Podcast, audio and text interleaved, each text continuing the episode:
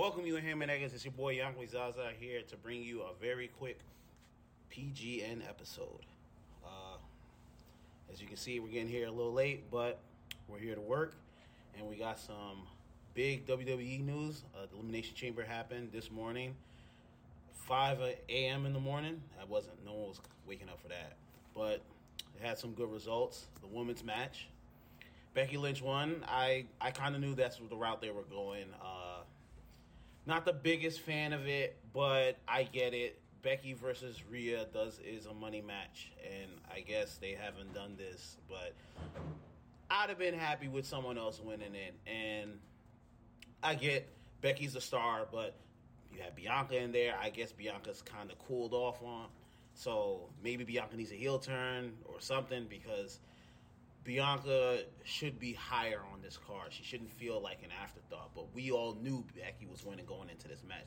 I kind of called this. So the that's the only thing that I really have about the Elimination Chamber was that a lot of their matches it felt predictable. Like you kind of knew who was going to win, who wasn't going to win. Uh, the second match, tag team, Judgment Day versus uh, the, the, the the Brawling Brutes or whatever they're called once again, Damian Priest and Finn Balor win. The story for WrestleMania, and it's always been for R-Truth to pin Damian Priest. I think that's the story they're building. Dam- Damian and R-Truth, they've had their little segments. Now they're fighting, and it's all building towards R-Truth and Miz beating Judgment Day for the tag team belts. But let's not forget Dominic Mysterio. That type of heat Listen, you don't get that type of heat if you're not good. He got booed by that whole stadium. Listen, people hate Dom, but I you get real true heat. That's a heel. He couldn't even talk. They booed him out the building. I love that. I love seeing wrestlers get natural, organic reactions, not the filtered in stuff. Because Dom, listen, I didn't like him at first. He, when he first came in, he looked like a baby. Now he's growing out the hair. He has that punchable face. That's the thing that sells Dom for a lot of people. He has that punchable face. So it was always cool doing that. And then you, the third match you had was the men's elim, men's elimination chamber match, and we all knew going into it there was only one man who could win that. The player hater of the year, Drew fucking McIntyre. Listen, the work Drew McIntyre's done in the last month that's top tier.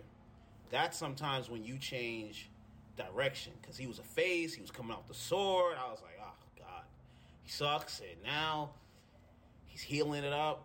He's, he told CM Punk, I prayed for this. When he hurt his arm, I was like, yo, where has this Drew been? But see, sometimes it takes you leaving a face to go be a heel. Now he's a heel, but he's saying the truth. Everything he said has been truthful, and I'm looking forward to him winning that belt because when he won it back in 2020, there was no crowd. It was a pandemic. So now he gets to win it in front of people. Drew fucking McIntyre, man, hater of the year. But I fucking I fucks with it heavy. And the last match was, of course, Rhea versus Nia. Listen, Rhea Ripley is a star. She is a star. WWE got a star, but let's not discount Nia. This was Nia Jax's best match.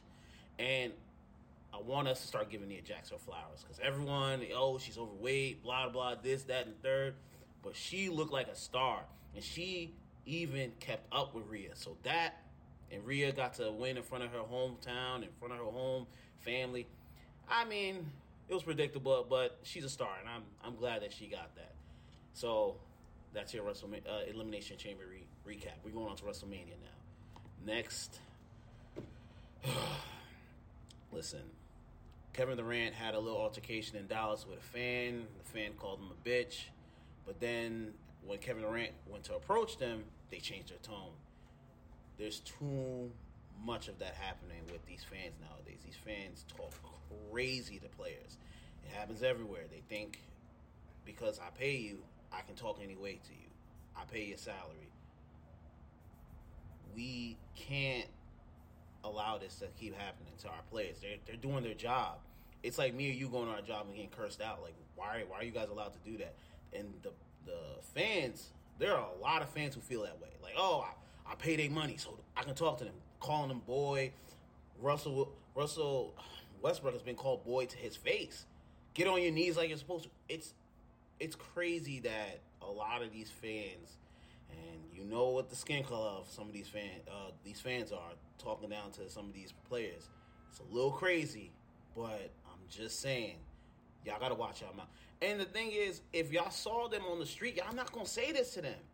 But I see him. I paid. Yo, you a boy. Go go, go do this. Yo, you a bitch.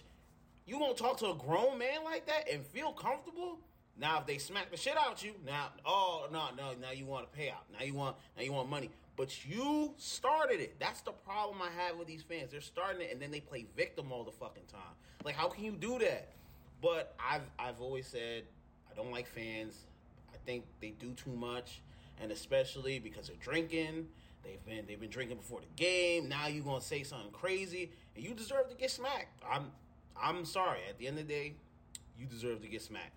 But Kevin Durant, he handled like a boss, and we moving on to the next one. And you know, it's a segment of the day. Pepper takes. Woo! Got something spicy for you.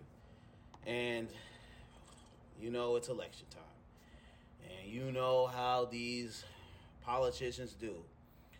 Joe Biden is going to black places to get the black vote, and it just looks awful. He was in Chicago trying to sucker up to the black people over there, and I love they took a picture. There was one black guy who knew what it was. He knew it was pandering, and he didn't get up. He didn't go to shake Biden's hand. He didn't do. He didn't do anything. He just looked at him like, "Yo, we know why you're here." And I, I don't like that the fact that all these old heads, all these old older generations, like, oh no, you gotta you gotta understand. He knows how the country should be run. I'm like, okay, like that's what we're doing. We're not trying to move on. No, because Biden was there, so he can bring back the control. And all I hear is we just want things to go back before. We want we want a politician we know sucks to keep doing this. I'm like, okay, but I'm like, y'all do realize the other dude is coming, Trump.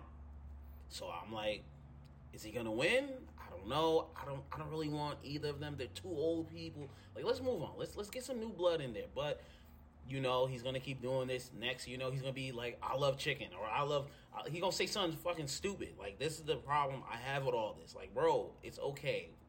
You're an old man. We get it. You're trying to get the black vote. Go, go, go talk to like, go talk to other people.